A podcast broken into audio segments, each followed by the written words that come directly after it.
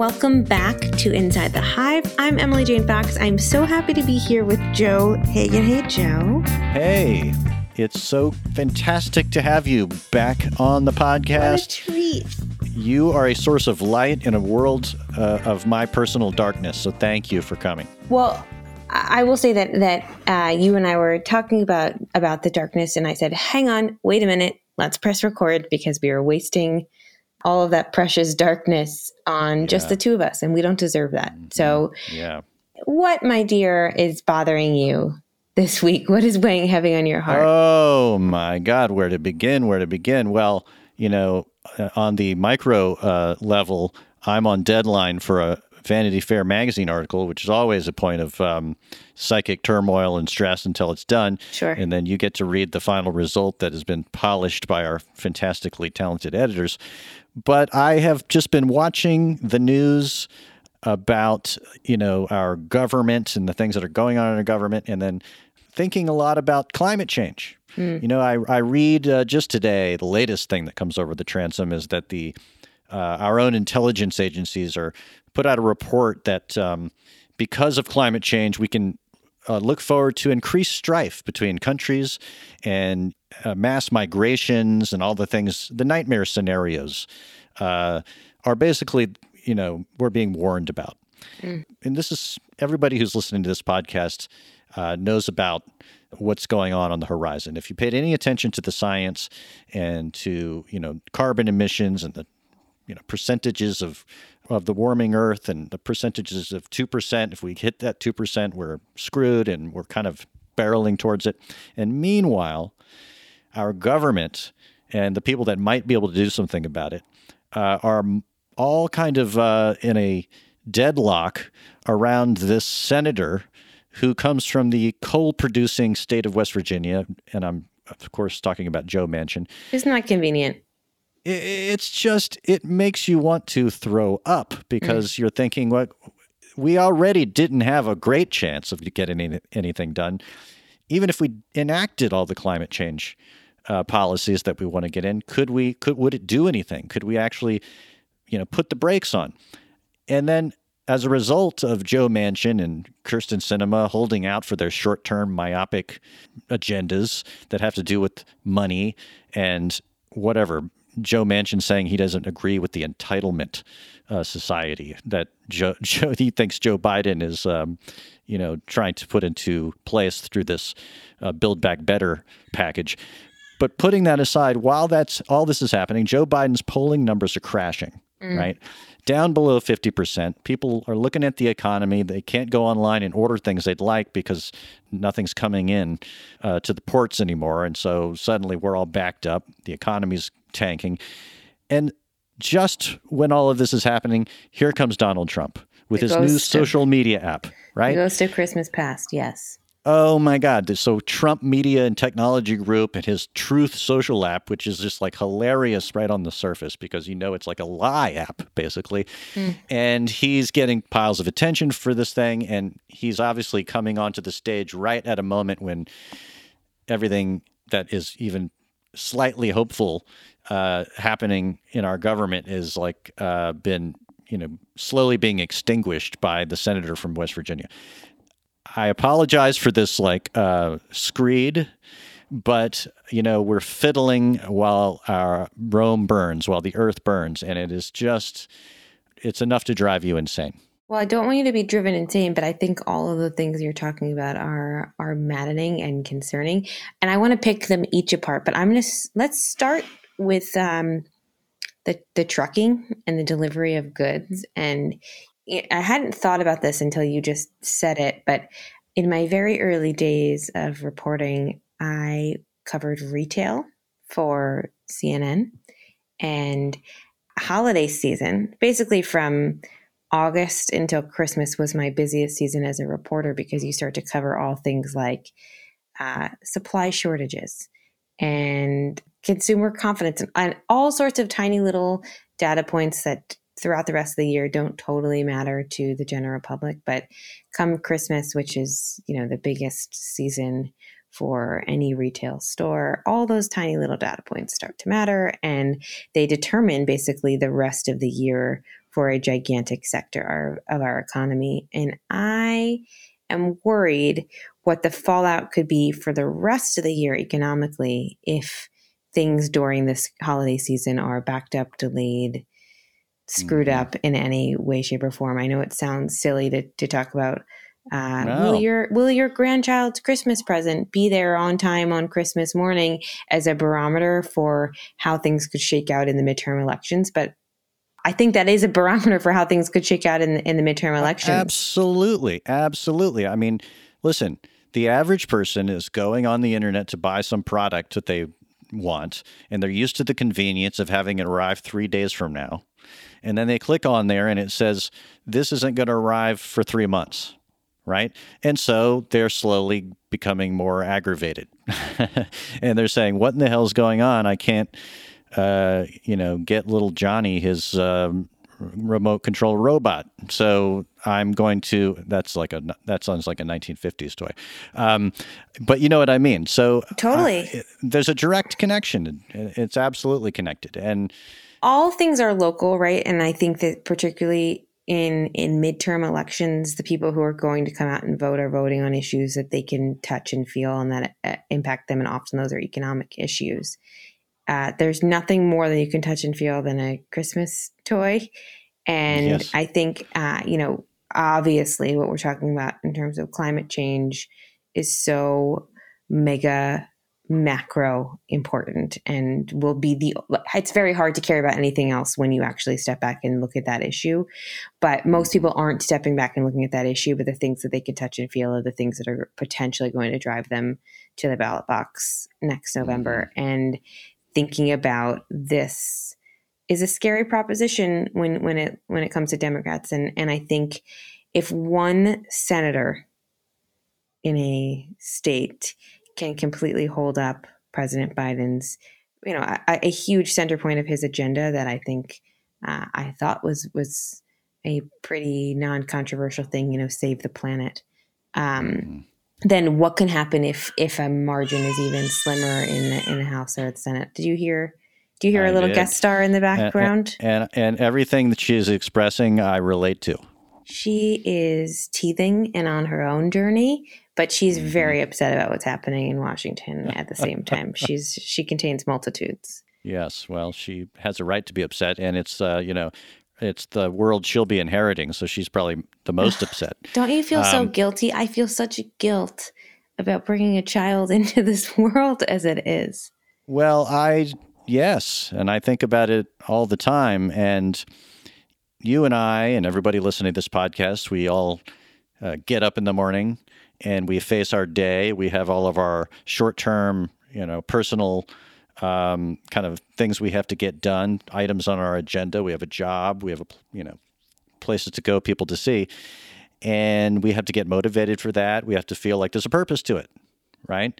And then here comes all of this sort of uh, 24 7 pounding you know news flow that's all just incredibly negative and makes it, sort of tears away at your sense of uh, hope right your sense of like we're going somewhere for a reason and especially with when you have kids and but just even if you don't and you're just thinking about the future of the humanity and the human race that you're a part of and that you love thinking well we're hoping that this is going somewhere good and we hope to be contributing to that.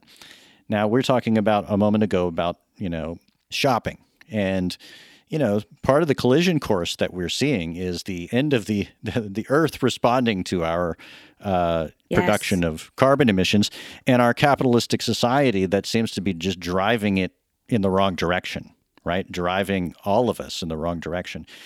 And, uh, you know, I think back on people who 20 years ago I might have thought as having radical views, you know, about uh, radical environmentalists, mm-hmm. radicals who uh, say, no, we've got to stop this, you know, we've got to stop this kind of crazy capitalist juggernaut because it's exactly driving us to do the wrong thing, right? It's it's enabling um, the kind of crisis uh, of the climate.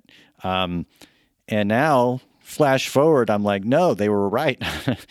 we should have been listening. People have been sounding alarms, and it was easy not to listen, right? It was easy not totally. to think about it.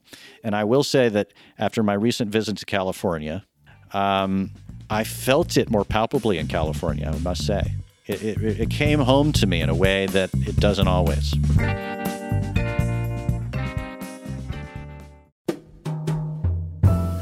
It's Radhika Jones, editor in chief of Vanity Fair. If you love digging into the week's political headlines, subscribe to Vanity Fair. Our reporters take you behind the scenes of some of the biggest stories from the campaign trail to the halls of Congress. Just for our Inside the Hive listeners, save 15% on a yearly digital subscription to Vanity Fair with promo code POD15. That's vanityfair.com, promo code POD15 for 15% off one year of all you can read, watch, and hear.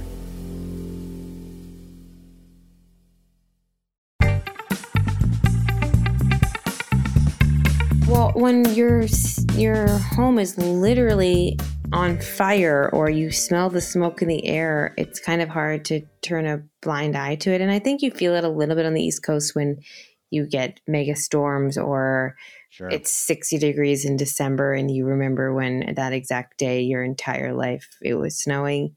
Um, you, you, you feel it a little bit, but uh, you definitely can't really escape the feeling that the earth is on fire when you live in California you know, it's so it, there's such a tension, and, and, all the reports that you read basically about how dire the situation is. There's there's a big but in there, and the but is, but if we act right now, you know, there's hope. That's and I don't know if they're if they're just saying that because they don't want us all to, you know, find the nearest tall building, or mm-hmm, uh, yeah. if that's actually true. But you you try and make conscious changes in your life, and then there's some things you can't escape, like I really try to not buy new clothes. I shop a lot of vintage clothes if I'm going to, yeah. to shop for clothes, and I know that's such a small thing, but but I think it does make a difference. And I think that if you're if you're trying to avoid you know buying all new products or stopping the cycle, and you can uh, do little things like that, I think it makes a difference. And then you have a child, and the number of times I have to order something on Amazon a day is like staggering. Right. And it, it truly like if I if I look at the number of packages that I have to order just to have, you know, baby Q-tips because I'm out of baby Q-tips, it's like it's it just would blow your mind and and the packaging is so wasteful. It is mm-hmm. so wasteful. I really wish yeah. that the the companies who are doing such an incredible job getting items to people quickly that they would stop and think for a second that you do not need to pack a giant box with 14 rolls of bubble paper. There has mm-hmm. to be a better way to do this. And uh, I know these things are small uh, in yeah. the scheme of things, but they break my heart every time. And I really need to figure out a better way to, to get baby Q tips that feel better for the planet. Well, one of the frustrations is that you can find alternatives to all the things that you order off Amazon. You can get the more organic things you know, whether it's food or diapers. But it's all more expensive and it creates a kind of, it just adds to the kind of like tiered society we're already living in, in which the working class people or people living in uh, below the poverty line or right at the poverty line, they don't have that choice. Yeah. Right? It's not feasible. And so we need to find ways to kind of change the way we do things across the board. And in some ways, the policies and the things that uh, were being proposed in the climate change, you know, inside the inside the Build Back Better infrastructure bills, were trying to do something like that, right? And of course, they were partly starting with the fossil fuel industry and putting regulations and limits on them. And of course, how do they respond to that? they go to the Joe Manchins of the world and the Kyrsten Sinemas of the world, whether if it's a pharmaceutical company, and they lean on them. They know that they're the bottleneck to hurting their profits, right? There's a show on TV right now, Dopesick, about you know, based on the book that was about the Sackler family and about how they promoted yes. and made piles of money off of a product that helped destroy our society. And so, you know, this is the battle uh, that we're waging on a daily basis, and often And the reason this takes us back to the top of this podcast, and I hate to be such a uh, fuming individual today, but you often feel helpless in all of this, right? Mm-hmm. And um, my uh, wife is reading a book, which the author would be an interesting person to bring onto this uh, program up the road. The book is called Believers, and uh, the subtitle of it is Making a Life at the End of the World. Mm. And it is about uh, she's a journalist and an essayist, and she goes out and her name is Lisa Wells. She goes out and talks to uh, all kinds of different groups who have basically decided that they're going to unplug from the mainframe and try to figure out how to have some sustainable, you know, world in which we all survive. And some of them are environmental radicals, but not all. And it's kind of like she interviews them and doesn't, you know, judge them and she kind of gets in, into interesting conversations with them, including like environmentalist Christians and like you know people on the on the fringes. But like I said, twenty years ago, we thought a lot of these people were on the fringes and we didn't listen. And it might be an interesting exercise to pick up some ideas and you know practices from people who are holding out hope who have found actions that they can do to try to uh, have us, you know, sustain and not and have a world for their children. So that's all I have to say about that. Yeah, I think I, I, it is it is so spot on, and it just adds a layer to of heaviness to everything. Um, as we talk about doom and and circle back to all things being local, I don't know if you read the story in the New York Times this week about uh, school boards did you did you happen to see this school boards in. Wisconsin? No, inform me. So we've all been following the coverage of what is happening with school board election recalls and and critical race theory and how that's another issue that will come to light and, and could potentially shift things in the election in the midterms. But there's a, a story this week about uh, a local school board in Wisconsin and, and, critical race theory and how parents are up in arms about a curriculum that does not exist in the Wisconsin school system, and yet parents are using it as a way to potentially recall a school board election there and, and what that could foretell for Democrats across the country in uh, 22, particularly in a state that uh, is so critical to Democrats and to Biden.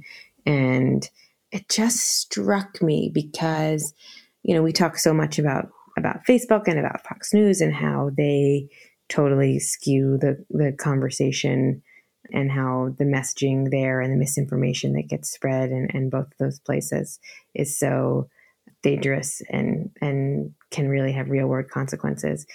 I, I think what's striking me there is the Republicans are using this made up issue of critical race theory really effectively. And you know, some of it is happening on Facebook. Some of it is happening on Fox News. These are drumbeats that we see time and time again against uh, across both of those platforms. But Republicans are sort of doing what they do best in these local towns, and they're hammering in a message very, very effectively. And what that's going to do is it's going to have an impact on the most local of races, and that's going to trickle up because it fires people up. Not people are not. There's nothing that parents are more fired up about than what their children are being taught in school, right? Particularly if what they, they are being taught they think is villainizing themselves to their children. So the, there's a, a very strong rallying cry in these places, and that will increase turnout, and that will in turn increase the likelihood that a Republican will win a local race, a mm-hmm. statewide race, a national race, and what I, I, mean, obviously, this is has huge consequences for the makeup of Congress. But what it just highlights to me is that the Republicans are so good at what they do, and the Democrats are just terrible at what they do. There's no messaging. There's uh, not not that I want Democrats to stoop to this level, but it is just uh, there's such a dearth and an ability to actually organize around a central pre- premise, and we see that playing out in Washington around climate change. that they they, Well- they can't even agree on something that is so fundamentally black and white.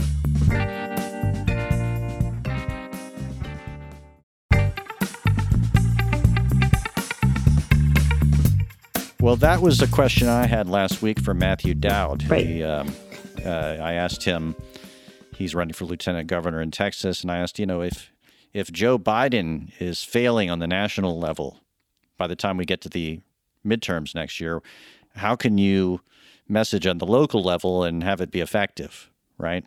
Yes. And but he he said exactly that. You know, that's what he's going to you know have to do. He has he has to speak to Texans and be seen as a guy who speaks their language. And and and I didn't ask him this, but this is a question I I would have for him if I had a follow up. Is that you know we're talking about a culture war, right? That's Yes. what ultimately you're talking about with this thing in Wisconsin. And the culture war is wagging all the other dogs, right? Whether it's climate change or name your policy thing that is happening, you know, at the at the federal level.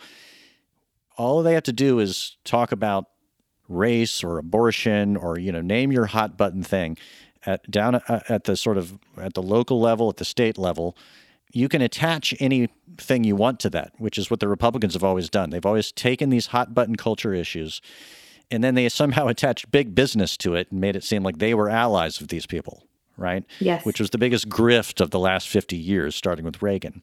And that's where Democrats are constantly failing to understand how to diffuse that, right? How do we diffuse? And this is also why you ha- uh, have this big argument over the last month or so. There was this, you know, data analyst David Shor. Maybe you've read about it in the New Yeah. York Times. You know, he's saying, "Oh, Democrats need to figure out how to talk to these people in the middle. Yes. You know, they need to figure out they can't let things." And so it's like you're stuck between a rock and a hard place. And the reason you're stuck there, or the Democrats are stuck there, is because they are a big coalition, right? They're a wider tent party, and they have a hard time kind of corralling everybody under a single message, right? You know, the, the progressive left is uh, has a very strong activist voice, and it makes it easy for Republicans to demonize them and use that as part of the culture war fuel, right? Um, so round and round we go. it just feels like um, this is a tale as old as time, and the Republicans have been driving these culture war wedges for as long as I've been alive. Uh, and and I would think at some point the Democrats would be able to step up and say, "Okay, we get the playbook. Like it's not a complicated playbook. It it has existed the same way for decades, and yet there's no ability to rally around." Uh, a Right. central issue and, and and do that and and what you're saying makes total sense speaking of the playbook and it being around for many many years can we segue into something that i've been watching Oh, please, yes. okay Esca- so escapism is like the only uh, is my only friend right now. oh okay well then i have a i have a bunch of things for you but uh, have you been watching the impeachment show No, Ryan Murphy's I've read impeachment? about it. So it didn't get great reviews um, and we waited to watch it we started the pilot couldn't quite get into it and then i said maybe this is the kind of thing you want to binge and we waited to do that and we bin- binge we did and we love it we're we're Mm. very very much enjoying it sarah paulson as usual is incredible and uh I highly recommend. It is very entertaining. We're super into it. It's possible that we're just starved for new prestige television, but uh, we we have been really enjoying going through it. Or we enjoyed going through it. Uh, we we finished it very quickly. Uh, there's still some more episodes, I believe, but uh, what's out there we finished very quickly, and I highly recommend it. Did you watch the new Succession? I haven't, and here comes a public confession that Mm, is, is going to get me Uh-oh. um, thrown out of polite I'm society. scared. Which, yeah, I haven't even. I think I've watched three episodes of it in total, and so I have a lot of catching up to do. wait, are you okay? Why? What is wrong with you? Yeah, I know. I will say this: that I have found another show that I am very into, and um, if if people out there liked White Lotus, Yeah. Nine Perfect Strangers, Oh, amazing TV show. Um, I read the book. Oh, I have not watched the show. How's the book? It's okay. It's just okay.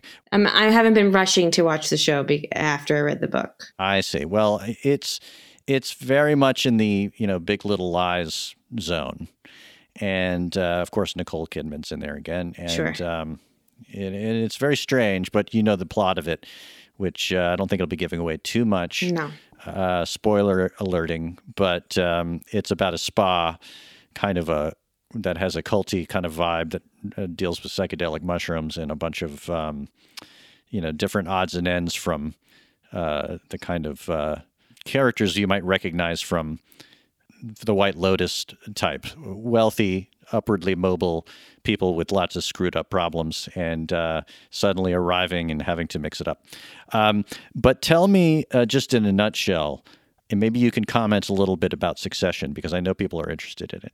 I, I couldn't possibly do it justice. All I will say is that we rewatched from the beginning uh, when the baby was born, and uh, when we had when she actually slept, and we had we were fooled into thinking that having a baby was easy because she slept eighteen hours a day, and it is just a, a complete and total delight, and it's funny, it's sharp.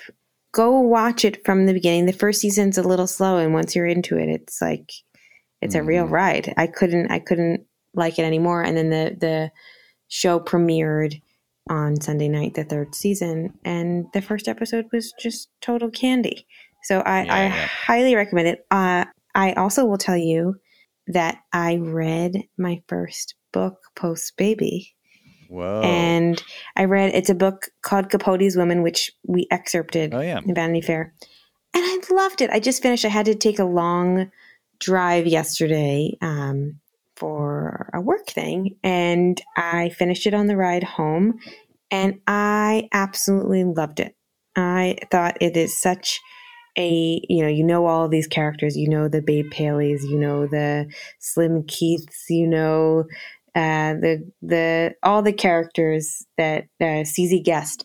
Um, you've seen photos of them. You've you've read books about Lee Radziwill, but seeing them all together and then sort of understanding Capote's big betrayal of them, in that he wrote Mm. uh, a few chapters about them, and that was published in Esquire magazine. It was really, uh, I really, really enjoyed it. It's a, it's such a cool world, and the book goes Mhm. really, really in depth about all these women and their relationships with their husbands and their friends, and with Truman. And if you like uh, historical romps, Well- I recommend this one. It's uh, he is a um, minor character in my own book, Sticky Fingers. Yes. So, uh, and a lot of these people are because right. Jan Wenner uh, sort of um, traveled in these social circles, and uh, he ended up more with uh, Jackie than Yes. Lee. Uh, but um, but Capote was always sort of uh, part of his, you know, because he overlapped with uh, Mick Jagger and you know some of the other literary folk in in the the cafe society, as they say, yes. uh, from New York in the '70s, which is a very delicious time to read about. totally. Um, in fact, um, thinking about that, you know, escapism of our- you know 101 for our time is often uh, the 60s and 70s. Right. People look back; it's like uh, must have been sort of the um, even though it was a time of turmoil then, and probably the birth of a lot of our problems today. We look back on it almost as like a, um, I guess things get more gold hued as they get further into the rearview mirror. But um, back then, they just had their almost like uh, social dramas that are, you know, tea room dramas compared to, to what we're dealing with today. And I refer, of course, to the uh, dark uh, apocalyptic scenario I painted at the top of this podcast. But um, I have not been able to read anything uh, because my brain has been basically turned to oatmeal from looking at um, too much news. So I can learn from you, and maybe I'm going to go out and read Capote's Women right away.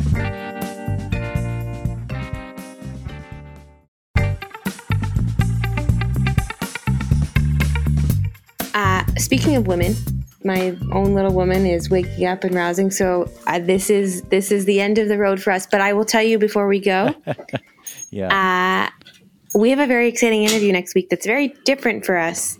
And I'm excited to talk to this person and to, to bring her on here. And uh, I think it will be a really fun treat. And I'm excited for you to hear it. I'm excited for our listeners to hear it. So stay tuned. We'll, we'll, we'll do something fun next week. That's very tantalizing. And I can say with, um, absolute candor that I have no idea who it is. That's true. So I, I, will tell you before it happens, but uh, it's fun. it's a fun one. I can't wait. I'll be listening attentively, and I hope everybody out there will too. And Emily Jane Fox, thank you for talking. You actually took me out of my uh, just letting me talk, letting me gas on the way you did helped me uh, come out a little bit out of the darkness. Well, I hope this brings darkness to everyone who uh, darkness. I hope this brings light from the darkness to everybody who's listening and more of that to come.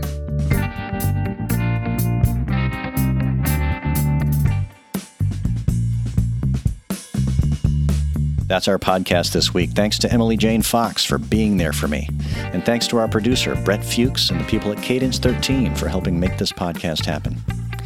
Please subscribe and come back next week and hear that great interview that Emily Jane Fox mentioned.